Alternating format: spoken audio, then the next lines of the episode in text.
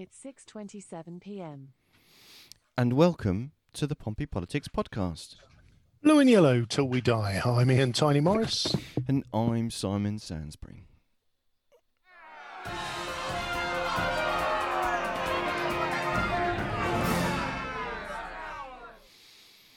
So there we go. That was.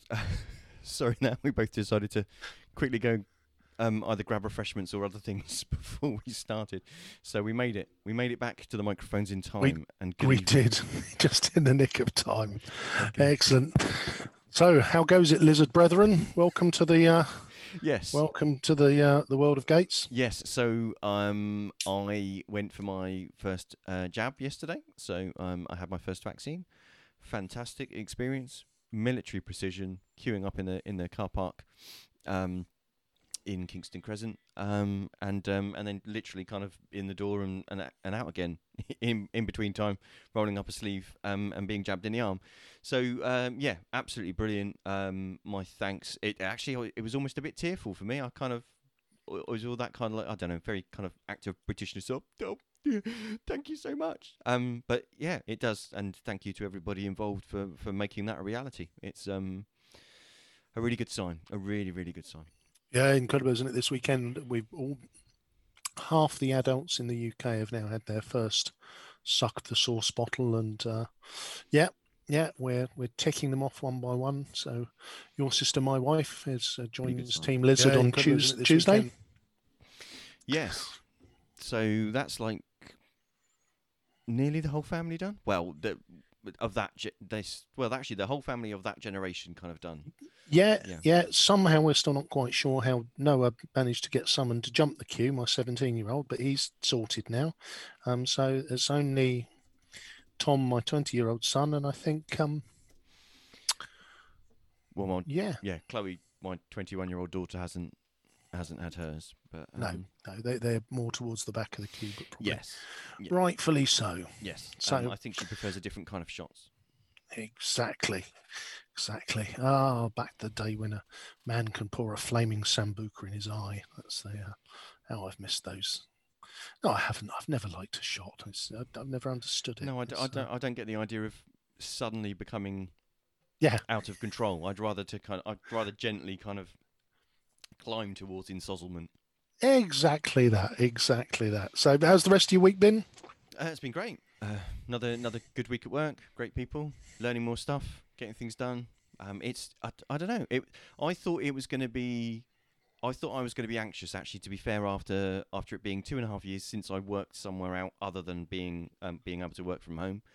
Um, but that's not actually the case. Um, it's really easy to get the bus every morning. Um, they do a testing regime at work, so you get a um, you you get tested once a week um, and you know everything's cleaned within an inch of its life.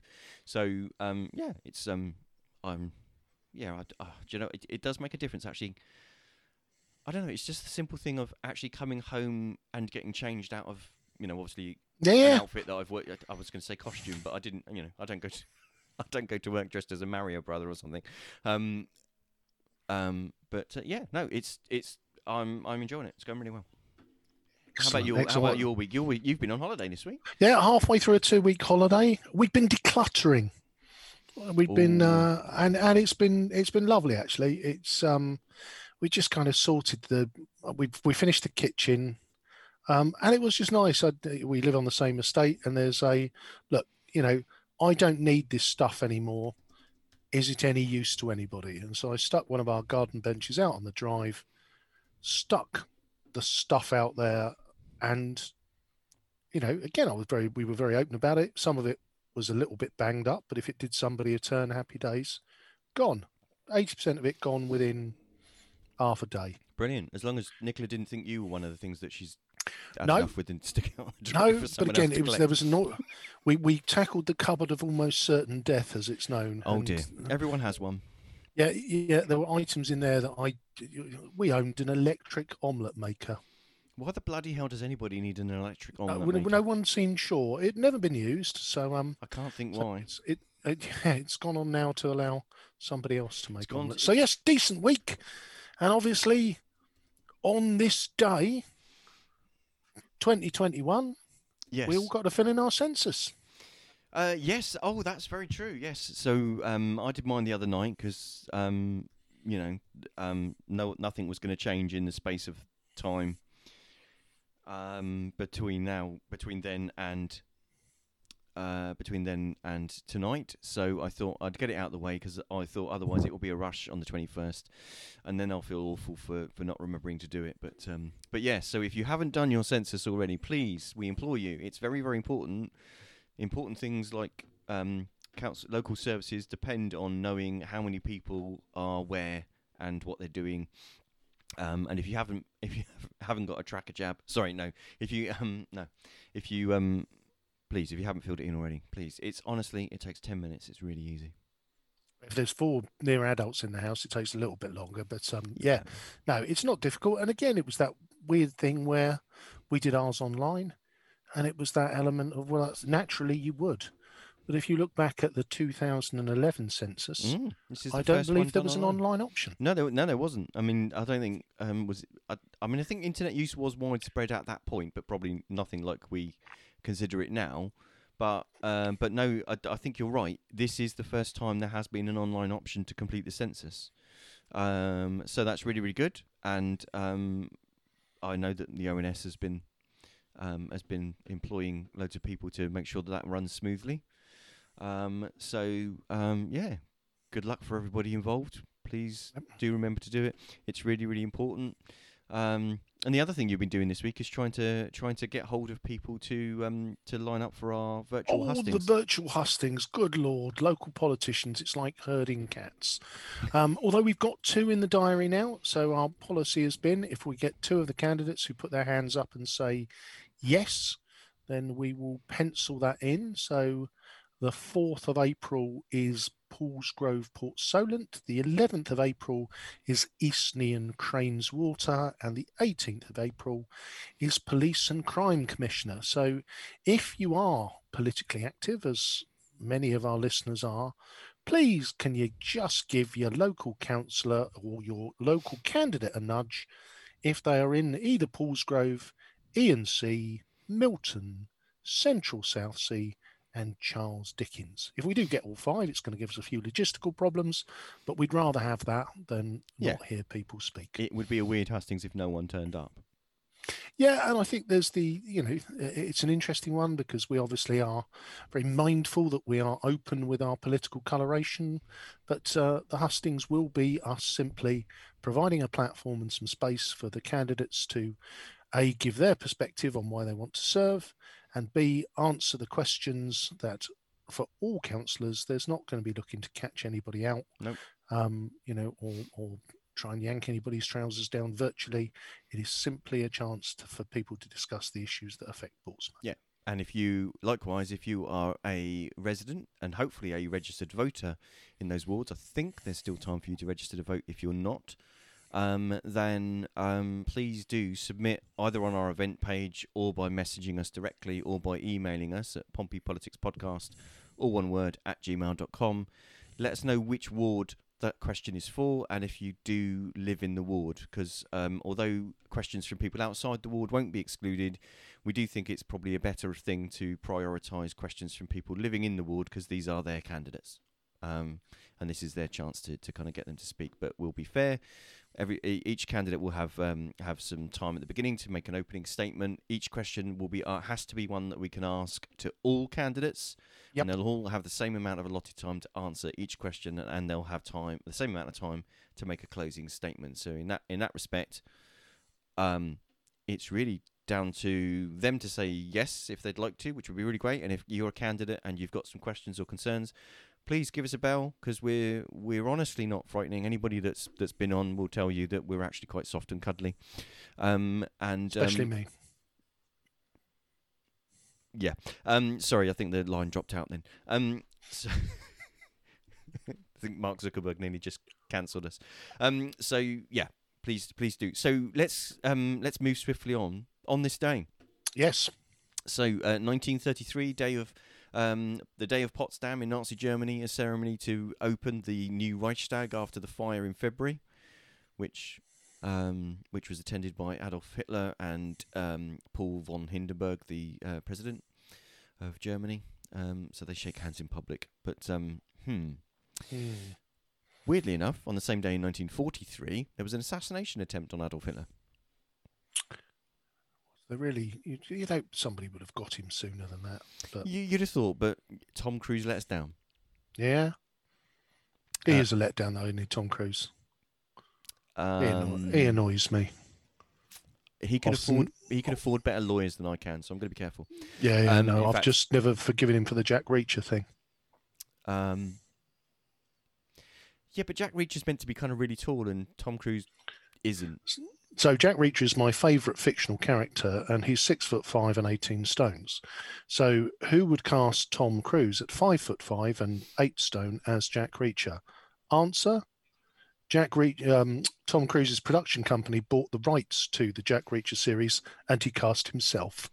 Well, of course, that's what you can do if you're the if you own a, if you own your own production yeah, company. Um, Yeah. but you know, there be, I don't know that he's eight stone. I mean, that would be really unhealthy weight Yeah, for him. But nonetheless, um, we're Yeah. not going to obsess over people's weight. We're not Nope. that kind of we're not that kind of organisation. 1947, U.S. President Harry Truman signs Executive Order Order 9835, requiring all federal employees to have allegiance to the United States. Hopefully, no administrations over here are taking hints on that. 1963, Alcatraz prison in San Francisco Bay is closed because apparently it's not a good idea to send people to be locked up on an island. Mm, mm. people on the Isle of Wight are gl- are Yeah. glad of that conclusion, I guess. Um, we're obviously both off the island, so unless there's, There's a- unless there's border big, checks at big old, big old prison on the Isle of Wight, though, isn't there? yeah, but it's not the whole island, is it? Mm, some say. Mm, um, okay, well, there's our listenership dropping by like the one person a month that listens from the Isle of Wight. Um, in 2013, the European Space Agency reveals new data that indicates that the universe is 13.82 billion years old. You know, because Yeah, and, and that's one of those things which sci- real science, hardcore science nerds get excited about. But a couple of billion either way, I'd forgive them. I don't think it's got a great deal of bearing on my uh, my day to day existence. Yeah, but if it was a you know if it was a student loan, it would make a difference, wouldn't it?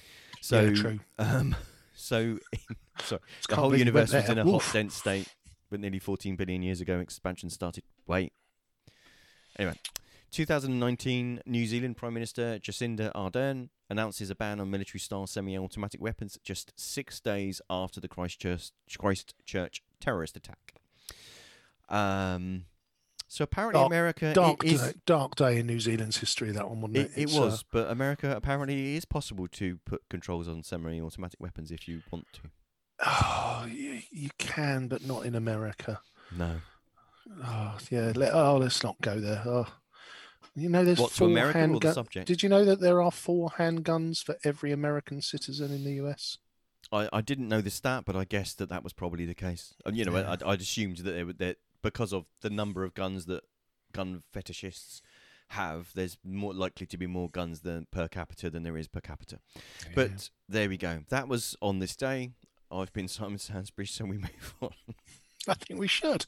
So the highlights, the edited highlights of the council meeting last week. We we picked a few motions and uh, and uh, yeah. So how did every how did how did it all end up then, Simon? Talk us through it blow by blow. we picked a few motions and nobody make, made a joke about the motions considering they were one of the items being discussed was was dumping of sewage there's i'm sorry there's the yep, little yep. the little kid in Fam- family chuck- show. Yep. chuckled about Snig- that Snigger, Sorry. snigger, poo joke. Well done. sorry we've set the level um right it's, it's there so okay yeah so um yeah so the ones that we we picked out last week were um motion 15a which was the um calling on basically calling on our local mps to support the climate emergency and environment bill um and um the other one that we discussed was the question uh, about uh, la, la, la, la, la, thanking. We, we talked about um, there was a conservative motion to thank the government for the rollout of the vaccine, and the other one that we spent some time on was um, was um, 15G, which was the right to food, which came from the Labour Labour group. So we kind of picked one from each. Yep. We thought that was you know in BBC style that was balance. Yeah, and if if everybody accuses us of being biased, then again, in the same way as the BBC, we've got to be doing something right. So, so uh, should we start with climate? Yes, let's start with the climate. So, um, should we should we play a couple of clips? Yeah. So yeah, yeah, let's treat treat the audience with someone else's voice than ours. Um, so we have. Um, I'm going to play the climate. Um, I'm just going to make sure I've got actually the right video lined up. So I'm going to play the the climate clips. So um, what we're going to hear is. Um, so we're going to hear uh, Councillor Will Purvis um, introduce the motion. Then we've got Councillor Atkins um, speaking to the motion, and I forget who it was after that, but I'll introduce them. Um, there is, if you hear a bong sound, as in that sounds a bit like a sensor beep, that's not us going mad and um, and the councillors concerned swearing and us cutting that out because they, they, they were restrained enough not to swear in the meeting. Um, that's just me indicating that I've abridged their comments. So if it's the same person speaking, it doesn't make I, I don't what I don't want to make it sound like is that they I've cut out some of their some of their language without it being clear that I've cut out some of it because I think it's fair to say up front that bit's been edited. That makes sense. yeah. Go. Go. Press the big red button. Uh, the climate emergency is real. Uh, a matter of months ago, really, before COVID overtook all the other considerations, it was the young people of our city who stood on the steps of the Guildhall. They were crying out for us and other politicians to take action on the climate crisis.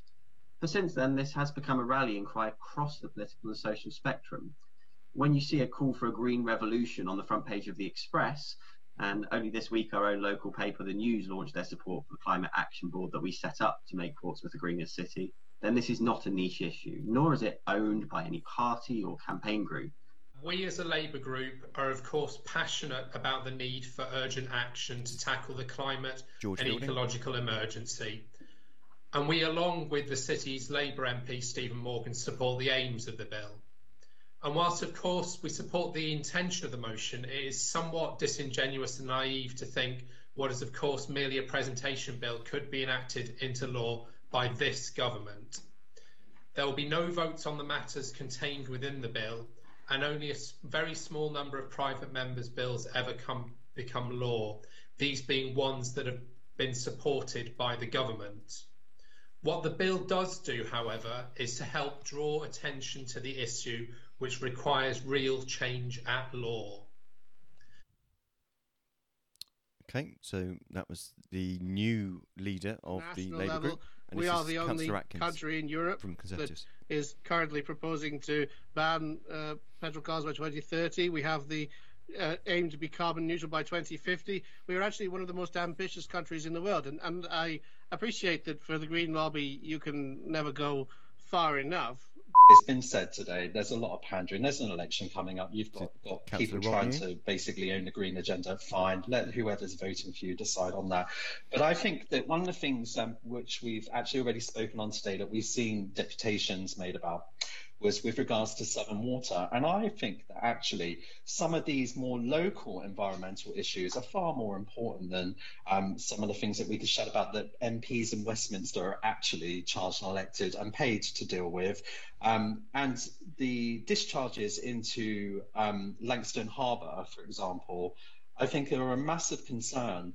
And then when you add into the mix the problems with Aquind as well, and of course, I think we would all prefer that they would have gone up through the harbour um, with, with this ongoing saga that they have. It's a bit of a, a maelstrom of trouble when you look at the whole ecological um, issue that we're currently faced with. It's almost like a perfect storm. And for me, I think those are the things that we should be concentrating on. So, um, yeah. So, a, a case of violent agreement there, really, wasn't it? Uh, uh, you know, there, uh, there is an element of, and I, I do think it is it is fascinating that the green agenda um, has has gone has I think transcended party politics. Um, yeah. I mean, it's it's it has definitely gone mainstream, quote unquote. Um, so it's definitely not a not a fringe issue anymore. Um, and indeed, to to some degree, um, environmentalists might express a frustration that with all parties pretty much actually claiming to have um, green creden- credentials, Um, it's a bit. I think greenwash is the is the phrase that that some some of them might use with regards to that. So I think there's a. I think um, there's there's kind of a there's a point there of actually to some degree actually it's quite healthy that environmental groups are holding holding whatever administration in whatever um, authority to account um, and actually challenging them to do more um, and ever ever more because it's only by you know because let's be honest we can't rest on our laurels and think okay th- this this is kind of enough. Um, but there was kind of like a bit of a political to and fro with regard to so the motion effectively called on the council to say hey our two local MPs one of which um, would normally be in in the meeting but um, I think uh, if I remember correctly uh, Stephen Morgan wasn't um, in this part of the this part of this of the meeting. Um, to um, to basically agree to there's a there, you know basically there's an online agreement to um, there's I think 101 um, MPs that have signed up to say that they're they're going to vote to support the um, the climate emergency and environment bill. Um, Labour were pointing out that um, it's an early day motion, so that Yep. doesn't mean that the government's actually um, required to enact it into law. Um, and also, the Conservatives pointed out that actually, as a member of the government, um, Penny Mordaunt MP is actually precluded from signing up to early day motions.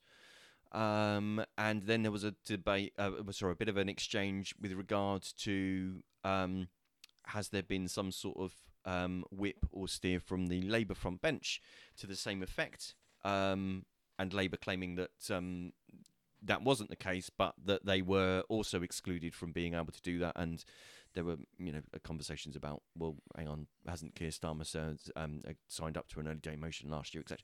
All of that kind of toing and froing, but really fundamentally, actually, I think Rob's um, Councillor New's point there is these are things that actually our national government deals with Mm. and what and it, and this is the question that's posed what is the effect of the council saying um, calling on the MPs which are who are answerable to the to the voters of the city rather than to the council Yep. um, hey go vote a particular way in parliament i think there's a there's an interesting interesting thing there Yeah, I, I, I think so. And again, with all three of the, the, the motions, you could, you know, y- it depends which hat you want to wear, but you could be a little bit cynical about all three of them. But I think there's an element of, of you know, the, the, setting your stall out clearly is is something which is good. And I thought uh, for, for me, Councillor New was right to to to say perhaps there are areas closer to home where you know the council and local political parties and i think you know we've had the stop Aquind team on twice um you know which is has become a very cross party you know a, a cross party position to do what's right for portsmouth. So based on all the chat then simon was there were there any amendments proposed? So there was a, an amendment from the from the Labour group, um, which the proposer, which was um, but because it's the motion was proposed from the Lib Dems, so um, the proposer was Will Purvis, and he didn't accept the um, the amendment from the Labour group, but then the council group, uh, sorry, the council actually voted to accept um, the amendment, um, 21 for, 17 against, with three abstentions. Um, so it was the um, I think it was the PPP and um, the independent uh, councillor um, Ferret that voted uh, that abstained. Um, but yeah, so that actually amendment was then subsumed into the motion, um, and then the motion overall with the amendment was then passed by ascension. So conversation, disagreement, point scoring, chuck about, then everybody agrees. so can you and again not trying to put you on the spot what what was the labor amendment what amendment did labor want Um, that is trying to put me on the spot because I You can't remember? No, No. but ultimately it can't have been that offensive because everybody then said, "Oh, let's just go on then." So, no, I, I- without calling to the detail, I think it called on there being specific elements that um, that needed to, to um, that needed to be addressed, uh, and about basically um, not enough kind of being done going forward. I think that it kind of also teased out a further conversation uh, that Councillor Wemyss um, contributed to about the concern of so part of um, part of the the um, the language for the bill uh, talks about um, putting in citizens' assemblies. So the Right. the question was about how valid is that of a, as a decision-making body, and Yeah. does that override the democratically elected decision-making bodies that we have? Does that in in and of itself, even though obviously those are members of the public, is that is that something that is a concern or or not? So it's um, so it, it's um, it's a. I think there's some stuff to tease out there about process, Yep. and some stuff to tease out there about. Look, it seems that everybody wants to do something. They're not necessarily quite sure on exactly what and how and when, but everybody agrees that something should happen. Um, but from a mechanics, Not sure how. not sure. I- yeah. Isn't it the is it isn't it the uh isn't that a beautiful allegory of local politics as a whole? Everyone agrees that stuff needs to be done. No one can quite agree how they need to do the stuff. What? So, what? um, Yeah. What? What do we want doing? We want stuff done. When do we want it? Um, no, well, no, and how do we want it? Um, uh, yeah, it could be a bit pricey. So that one's through. How did uh, how did motion number two? So the well, the second one that we discussed was the um, was the Conservative motion um, um, calling on the council to thank the government for the vaccination rollout. Yep. Um, and the Conservatives uh, pulled that motion, um, so it wasn't discussed. Oh, that's strange. Um, so yeah, I mean, uh, I literally can't speak to something that doesn't have any conversation from the council. It's one of those rare occasions where there's even I can't talk about things that didn't happen. No, what a very strange and odd thing to do. I, uh, just to be fair, I, I guess, yeah. Well, well, nothing to say really, is it? No. Um, Um, I and as far as I'm aware, there weren't amendments submitted that you know, because sometimes if if a party would put forward a motion, other parties will effectively poison that motion by suggesting amendments that the other the original party would know would get passed, and therefore actually make the make the motion a, as a whole distasteful enough to the party that proposed the motion. So therefore, if you- if you see what I mean, so they might they might a Yeah, no, and there- up there was a- Yeah. There was a lot of that done during the during some of the Brexit stuff, where you know people would put on amendments that then get voted down, which would be that oh they've just voted against the not battering kittens with a stick amendment, and it's like oh god, yeah. So okay, well, well, well I'm going to say thanks to the government anyway, because more than half of the of the uh, the UK adult population vaccinated by the third weekend in March is bloody good stuff, and um, and hopefully we're not going to get into a massive scuffle over vaccine availability with our old partner in the EU. Uh, whilst we've divorced, this is not ar- arguing about who gets the CD collection, is it? Uh, no, but yes. So um, I'll thank the government for having the wisdom to let the NHS manage it. Now, right. Um, so um, there we go. Um, is that like a paraphrasing of a Ricky Gervais joke? uh, Ricky Gervais isn't a funny man. I, I don't rate him. Never have. Um, yes, um, I- indeed. Um, Scott Peter Harris points out that there's a bit of the conversation that we missed. Yes, I'm sorry, Scott, but uh, an hour-long conversation that we can't abridge in like five minutes. We didn't discuss discuss about that because there's other angles to that which possibly are worth discussing in other shows. But um, we had to kind of trim Which- to some descript to some to some degree.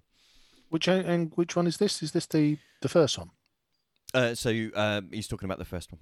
Cool. So Yeah, part- yeah, no, no. And the challenge is always when we do these things is we try and bring balance and and different representations to this. And you know, we are we, we didn't discuss when it finally all finished, but um, yeah, we're usually trying to cram yes. eight hours plus. Something a 30 something has to end up on the on the digital cutting room floor. I'm afraid. um, exactly. So the other motion that we talked about last week was the right to food, which was brought forward by the Labour group. Yep. Um, and I and I also have some some clips there. And let me. Yeah. So um, for to start off, we've got uh, Councillor Tom Cole's um, basically opening op- is part of his opening statement, um, and then he's followed by um, Councillor Atkins, Councillor Stubbs, Councillor Norton, and then Councillor Horton, and then Councillor um, Councillor Coles, then uh, closes off uh, the conversation. So let's listen to that quickly. We live in a very wealthy country, yet every day millions of people have to rely on food banks to ensure their children can get a decent meal. Many of these people are in work, however, due to a variety of factors such as low wages and high rents, are unable to provide. 11 million Britons are living in food poverty. For them, a choice has to be made on a daily basis between eating or having the heating on. um, because we have to think about the, the multifaceted reasons why people end up going hungry in this country, and, and it's too simplistic to say that the only reason is the rate of benefits. Uh, and the government has committed throughout the pandemic to providing food vouchers. It responded in the end to Marcus Rashford's campaign in exactly the way that everyone wanted, as well as putting a huge sum of money available to the councils across the country to provide for food. It's throughout the crisis paid an uplift of £20 in universal credit. We can say yes, it's the, we can call it the government's responsibility to to feed children throughout school holidays, but ultimately, if have parents are addicted to drugs, if they have parents who don't engage with the system, the government, unless social services reach those children, unless they find them, they're not going to get fed. It's it's not actually the case that the government can solve all of the problems of the world, um, or necessarily put food on every plate across the country.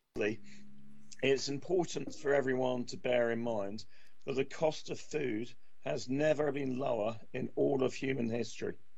That I mean, I have a report uh, in front of me now from the Institute of Fiscal Studies, which shows that in 1977, uh, a typical household spent 25% of its income on food.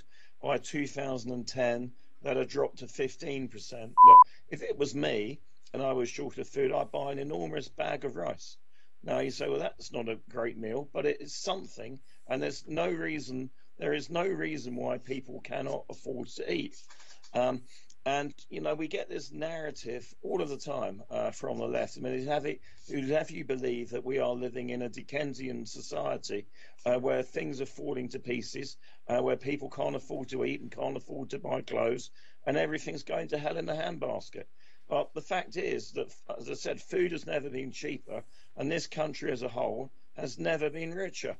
Look, my father in the um, middle 1950s went on, uh, spent some time in Ireland and travelling around Ireland and rural Ireland, and he says the bag. He said that back then you would see children without shoes. Now you never saw that in London even then, but you you did in Ireland, and that is what poverty looks like. Poverty of that era has just completely gone, uh, and I think we should recognise that um, and, and celebrate it. Quite honestly, Uh, and I'm going to go from a child perspective here because the campaign is heavily driven um, around the image of children going hungry. Um, uh, all the money provided to make sure that no child goes hungry, and then the disappointment that we had from charities after the last wave of hysteria, who made meals only for none to be collected.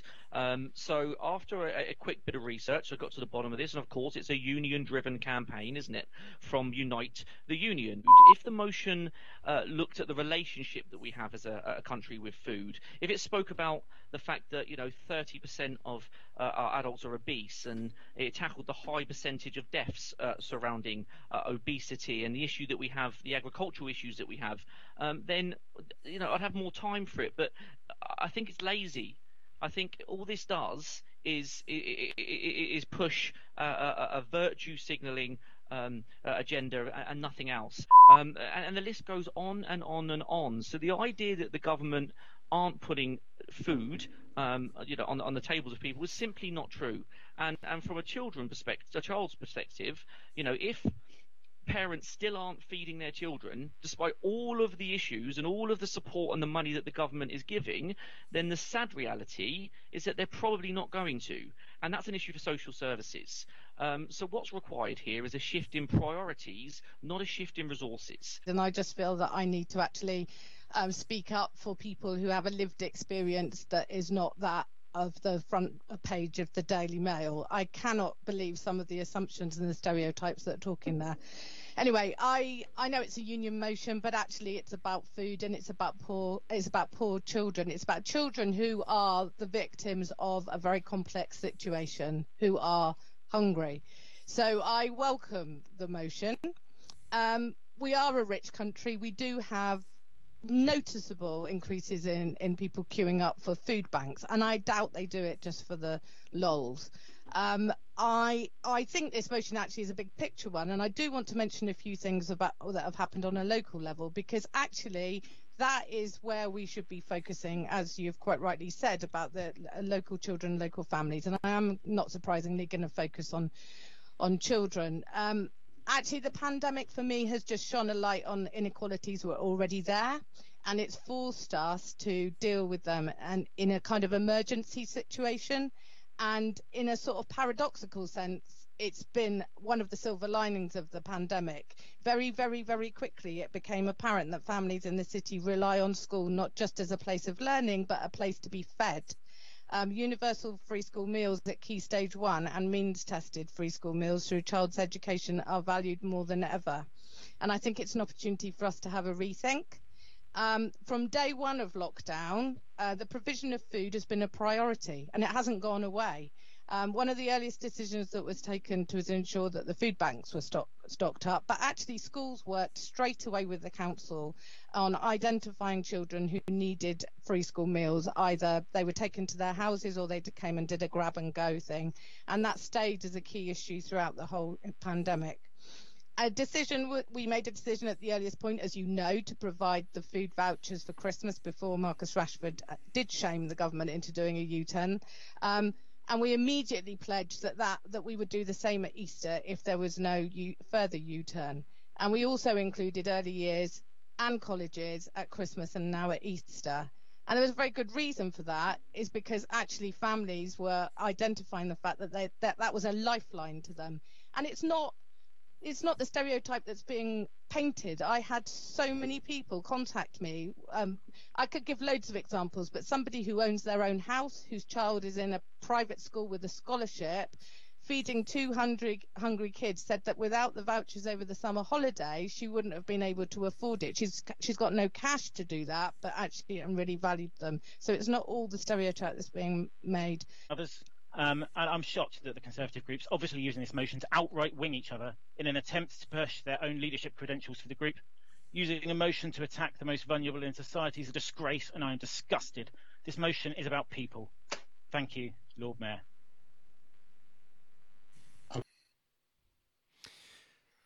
So that was the last um, motion that was before the council. Um, Emotions running high, it would seem. E- emotions were definitely running high.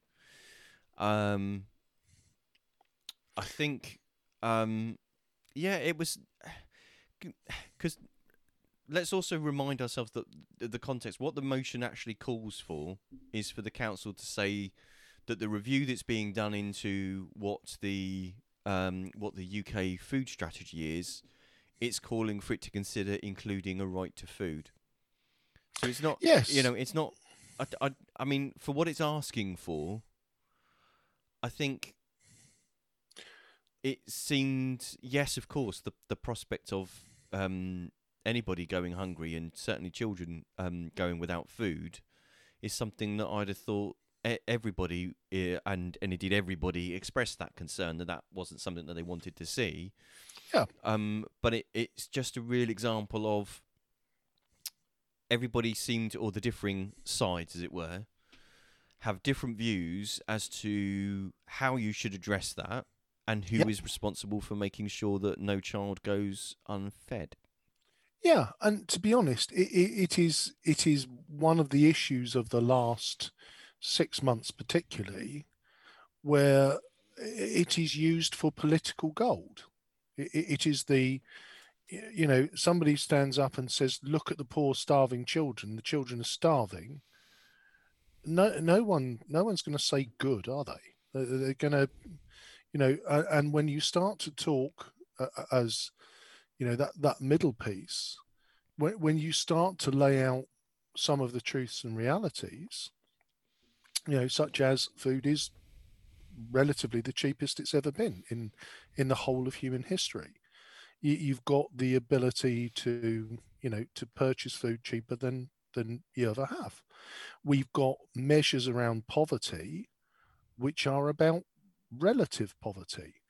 And I think there is an element of if you look over the last period, you know, over recent history, more money than ever has been pushed towards the poorest in society. And it's right that it should have been. But to that point, will it ever be enough? And is it just too easy? And I think Terry Norton used the word, it's just lazy to to stand up and say children are hungry and it's all the government's fault and they need to sort it out by spending more money. But to be fair, that that's not what the. I mean, obviously, being a you know the the motion is calling on effectively. It calls on the review to consider including a right to food. It's not necessarily kind of dictating to a government spend of X amount of money or a particular thing. I just find it, I just find it strange that the examples being used are situations where, where it's almost like the the conversation and the focus of the issue is being railroaded, um, and the actual issue is whatever the reason, whether that's because someone doesn't earn enough, sadly, or whether because there's um, because there's trouble at home, because um, the parents have mental health issues, or because uh, because they're otherwise unwell, or because um, so you know, they because simply got- don't know how to cook. Yeah, what, what, whatever, yeah. whatever those, and on both sides there were there were both sides of the of the argument. There were people saying, look, the reasons for the cause were are multifaceted and aren't as simple as you should increase the benefits. And both sides then actually seem to get um want to make a point of saying, but I didn't say it was only about benefits, but actually both sides actually said it's not only about benefits; it's more complex than than a- hmm. actually something so simplistic. So for me, if there if, if there's any if there are people in this country and if there are children that are in this country that are not getting the food that they need, I, I want that to be addressed and that isn't just about throwing money at stuff, which seems to be the thing that, that I- I think kind of raises the ackles of the of the blue team. Um, it's there's there's uh, if I don't know what the what the what the actual causes are, I can't speak to what I think the solutions are. But to say actually our societal aim should be that everybody has has decent food that it means that they're actually well nourished and that they're fed surely that's not a bad thing in the 21st century for the sixth richest country in the world to have And and and that's where it's an interesting because you touched on it on our second segment, Hmm. which is about not necessarily what you are trying to achieve, but the way in which you frame your objective. So I remember reading the motion before it was debated, Mhm. and the, the the point for me in the way that that motion was framed was that as a conservative, i i could not vote for that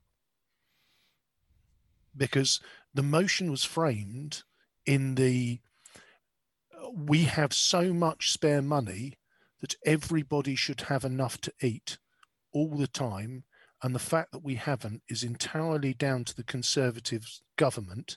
So we call upon this council to support a motion that says we should fix that. And and it's the it's the framing of that that motion and you heard the the very emotional closing remarks of Tom Coles, which for me was was the entire politicking around the well, typical conservatives, they want to steal the bloody bread off of children's plates. I'm appalled and disgusted. Well, that's not what anybody said. But there is an element of, from a political standpoint, this is a very, very useful tool to try and create a point of differentiation between conservative fiscal prudence and if we were in government, we would have fixed that by now from members of the left. um i i, th- I think there are i mean yes the La- the labor group have put forward a motion that's worded in the way that the labor group have obviously wanted it to be wanted to be written because they're the ones that have written it Yeah, yeah. Um, but in in the same way that the wording of the motion, if you're saying that was poisonous to the Conservatives, it's the same. It's the flip side of, and I'm just scratching from memory of a of a recent example of a of a similar sort of reaction. it's a similar kind of um, situation to everybody else's reaction to the Conservative motion uh, a few months ago um, that basically called on the council to say that it wouldn't work with um, groups like Extinction Rebellion. Um, because of actually the way that it was worded and what it and you know fundamentally Yeah, yeah, if- no, if- no, I- if- I don't- and, I don't and that, even- because it because the wording was attached about thanking our you know our veteran service personnel and, and respect Yeah. to them which which that bit everybody of course everybody was going to bloody agree with but because it was actually wrapped in this poison wrapping paper everybody else found that a toxic thing to deal with and this uh, so is what you're saying this is the equivalent of that for this is the kryptonite for for the conservatives Uh, the conservatives yeah. aren't sitting and saying yes baby should starve they're not saying that No, they're no, just they- saying I- we're not going to I- vote for something that says Yeah, for, Yeah. Mm. for for me, the, the, the Conservatives that spoke spoke very eloquently about some of the different factors that are in play, the complexities, and I think it was Councillor Stubbs who, you know, that there is a there has been a desire, particularly from the hard Labour left, over the last five ten years, and you see it on social media, to paint a dystopian broken Britain narrative. You know that is their that has been their that has been their narrative for at least the last five years about inequality and poverty and how everybody's having a terrible time of it and it's all down to the tories. So there is an element of you know th- this this amendment had all of those those bits of red glitter Motion. across it and so naturally there was going to be a response so ultimately we now need to find out I, I think I might be able to guess, but I'm not going to. I take it it wasn't uh, it wasn't unilaterally assumed by all. Uh, no, it wasn't. It did. The motion did pass um, with 26 um, voting for, 12 against, and three abstentions. So for me, the interesting call out was, and whether it was intended or not, as that was that the Lord Mayor actually voted in this motion, whereas normally he, ab- he abstains. Um, and three of the Conservatives, sorry, um, the th- of the three councillors that abstained, um, Frank Jonas and Scott Peter Harris abstained, if memory serves. So, I, I, I just, I don't, I don't know. At the end of the day, it, I think it's a poor argument to say that people aren't really poor, and there isn't really a need when there obviously is, and people's lived experience says that there isn't. If every and and I don't, I don't believe for a minute that people don't want to fix that. So let's focus on fixing that instead of arguing over who said what and, and point scoring on. I don't know. That's I, and, and look, we there is an element of we we all want it not to happen. I think the challenge that we have dis- uh, and I've discussed this infinitely online is defining what poverty is and defining what it looks like and defining what is a reasonable level of income that people quote unquote should be able to ensure that their Mm. children never go hungry. But to be fair, that's not what the question is. To, you know, the fundamental question. no, is I- I- money I- isn't I get that. Money, I- I- money in and of itself, and you know, we we could. Yeah, sorry, I'm gonna have to. Let's. Yeah, yeah, yeah. No, no. Look, right to food. Should everybody be able to eat? Yes, of course. Right. But that, but you know, ultimately, that that isn't a. For that to be a motion in itself, should everybody be able to eat? Uh, yes.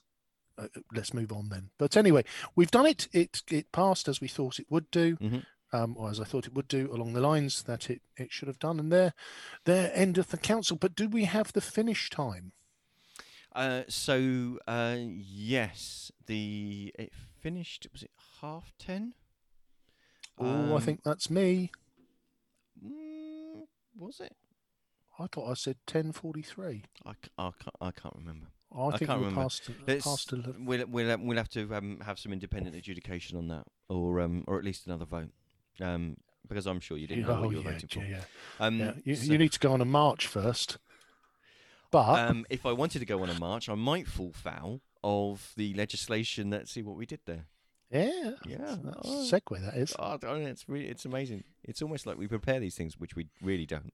Um, so the police and crime bill that um, passed its second reading at Parliament this week. It did along somewhat partisan lines. It would have to be said. Mm-hmm. Um, I think the margin was eighty four. Um, which uh, uh, all of the Conservatives voted for it. Um, everybody else voted against it. But it's an interesting. I, I, think. I guess the first thing to say, and it, has been boiled down to a, as all politics must be these days. It's been boiled down to a, a few shouty headlines. I don't know whether you read the full bill, Simon.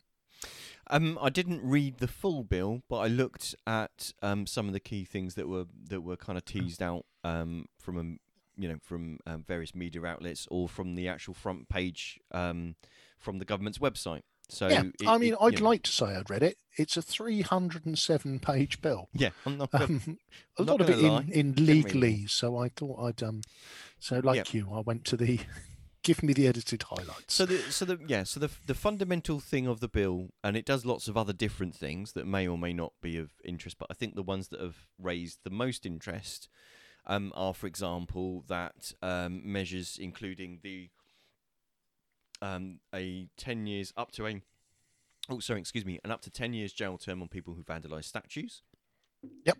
Um, to make sure that there's right of vehicular access to Parliament, so that any prot- um, protests that take place can't stop people attending Parliament in order to continue their business. Yep. Um, and that um, in line with what um, what arrangements need to take place for marches, that static protests um, require agreement um, from the police, um, and that they have the power to um, to basically um, deal with what is defined loosely defined as significant annoyance or, or disruption.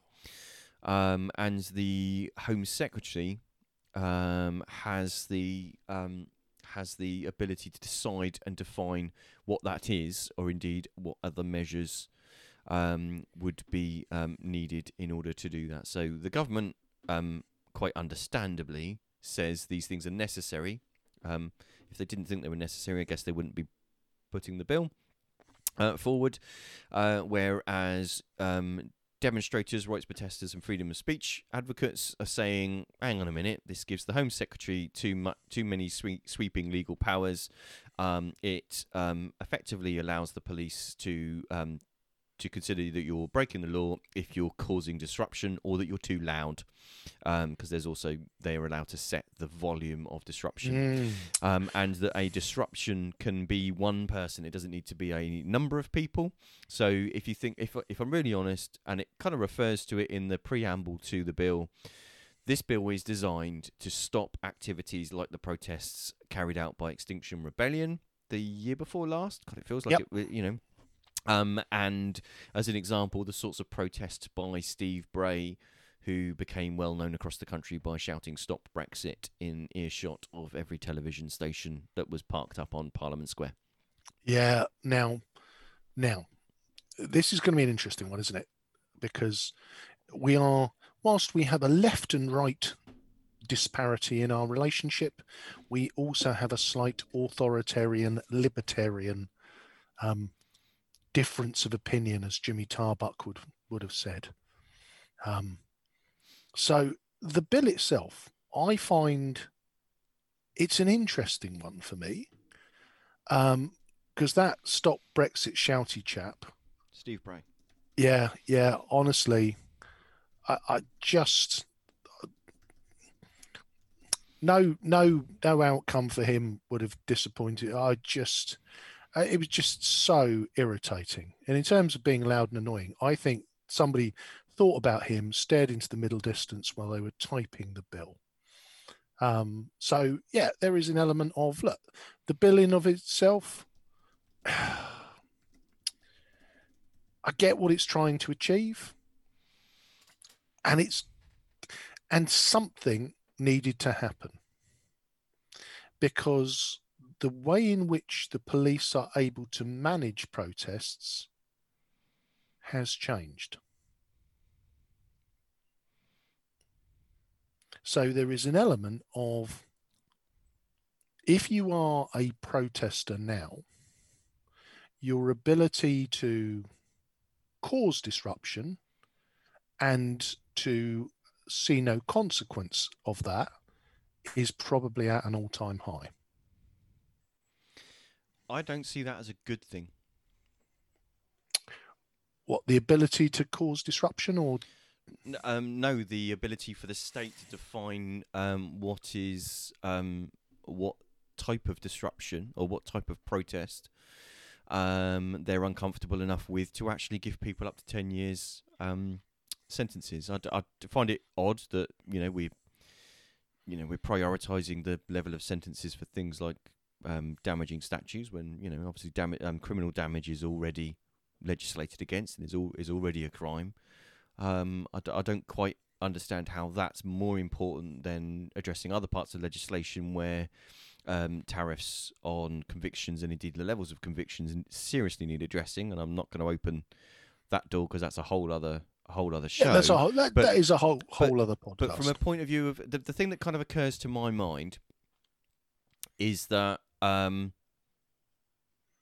would the women's vote, would the suffragettes, would would they have actually been able to protest under the basis that they caused disruption to businesses um, and prevented and sorry um, created inconvenience? Um, while that's inconvenient and causes disruption for businesses, um, yeah, because actually, you know, their protest was a was a just and valid one, and civil disobedience is actually part of a of a healthy and functioning democracy. Well, Um, um, ab- absolutely. But I think if you and and- but this is where I think the world has changed. So I think if you look at the the role of the suffragettes and you look at the they created civil disobedience, but there was a framework within law that meant that there were consequences to their actions, right? And that's where I think it has changed.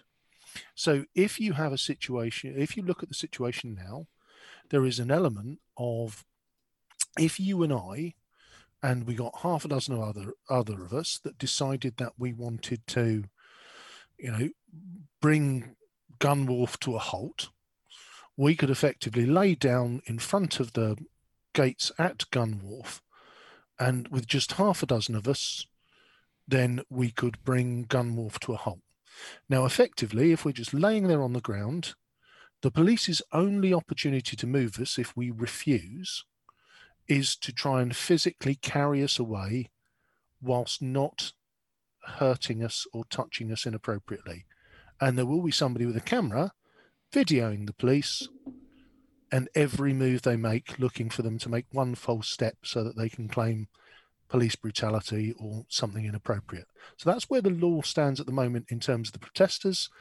And in terms of what can happen to us for what we've done is that ultimately you know breach of the peace there there is no consequence to our actions. So at the moment all the cards are held by the protesters But your example wouldn't change if the legislation changes because the mechanism of removing those people is the same. yes but the but the tariff that we can the, the sentence that we can receive for our actions is no longer just breach of the peace which is to be bound over not to do it again there is a deterrent to to creating those situations if we go back and and you know it, it's not right but ultimately if you go back 30 years if we would have laid down in the road causing a protest the police would have grasped us in a very firm and and and non non generous way and dragged us away forcibly So, um, I always find it weird that your attempt at an example is it was worse in the past, so this isn't as bad as that. No this is this is this is this is trying to you know for me i always look at these things as scales Well, you've well- got you've got the rule of law and you've got the you've got the ability of people to protest Yeah, and and in a in a functioning democracy, people have the right to protest. People, Yes. it's to be fair, um, it's an unrealistic expectation that you can go through life without inconvenience. So to to use an example that's that's you know that's, that's quoted in the documentation from the government uh, about the bill, to use the example, the protests by Extinction Rebellion in London um, last not last year, the the year before. Um, do I think that they were that they helped their cause by stopping trains moving and stopping people going to work? No. Do I think um, that that's actually helped them get their message across? No. Do I think it was a disruption? Yes. Do I think it should be illegal? No. Because when you start making inconvenience illegal, any form of protest becomes something that you can you can then say is an inconvenience or a disruption. And yes, that's the point of a protest. You can't just, you know, at the end of the day, it, you you you need to get, you know, far, part of protest is being visible and being noticed, and sometimes that does require causing, um, albeit usually mild inconvenience. And in the grand scheme of things, you know, a million odd people marching with blue flags through London and then having a um, a rather nice shindig in Parliament Square isn't isn't a massive level of disruption. Do the taxi Now- drivers in central London agree that it's not a massive level of disruption? Probably not. They probably consider it a complete pain in the backside. But Well- nonetheless, um, I just am really, really worried that the powers that this bill aims to give the Home Secretary and the powers that it gives the police to be able to define the level of disruption and to be able to actually effectively say this level or this type of protest isn't permitted. I think police officers deserve to be protected from um, malicious accusations that they've done something wrong, and indeed, uh, especially protected from obviously people that seek to harm police officers. But protesters and the public also deserve to be protected from um, erroneous accusations from the police and indeed assault from the police. So um, I don't. But that that that's where it becomes such a difficult area, Simon, isn't it? Because again, if you've ever tried to move an inert fifteen stone man, it is not an easy job to do, even with two people doing the lifting No, and it, carrying. it's not. It is a successful And- form of protest because a- Yeah. lifting a dead weight is really difficult. But I don't understand how this change in legislation makes that any easier. They're not getting lighter because of this It- law. it- no, no, it doesn't. But what it means is, rather than them just being able to be set aside to be bound over to keep the peace, there is a there is a significant custodial deterrent to doing that. If if that's the way it goes, and it's interesting you referenced the Extinction Rebellion protests because if you remember some of those scenes from back in 2019, you actually had, you know, workers and commuters who were trying to get to work to do their job, physically attacking the demonstrators who were attempting to to yes. cause the disruption on the trains. Um, i- indeed, and of course, I'm not condoning that um, those acts of aggression, but I've already kind of said, look, I, I think it was the wrong, Yeah, it was the wrong but- mechanism to choose. It was, the, it was the, you know, it was the wrong type of protest. The fact that people protest in different in ways that I wouldn't choose to do, Yeah, yeah, is no, part no, is part of us living in a free society. That that's that's just that's just Well, life. Uh, oh, abso- absolutely. And But again, you touched to on the make it illegal. suffragettes. You know, the, the, the suffragettes were not adverse to, to firebombing things and, and breaking windows and and probably going fur, much further um, than than most mainstream protesters would today. So uh, the the bill has passed its second reading. Um, it'll now head off to the House of Lords.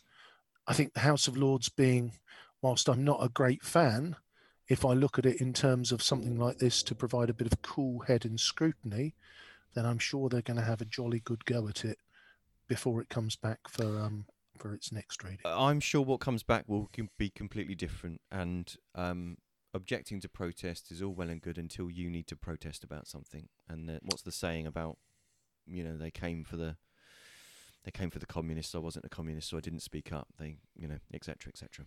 Um, when Yeah. they ca- when they came for me, there was no one left to speak up. I just find it an alarming and disturbing thing. I do believe that the police should get the support that they need in order to keep us all safe but I don't think this is um, is what we should be doing, and it isn't what we should be having in a, in a free democracy. After all, we're criticising China for removing the right to protest in Hong Kong, um, and we're we're we're kind of doing the same thing.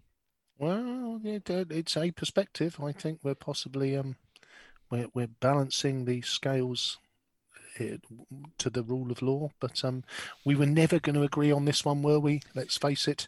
Even though I tried balancing my zen by listening to a bit of Frank Turner while I was doing the research on this. Uh, poor old Frank's words of uh, libertarianism obviously haven't been enough for me. But um, you've been listening to the Pompey Politics Podcast. Blue and yellow till we die. I'm Ian Tiny Morris. And I've been Simon Sansbury.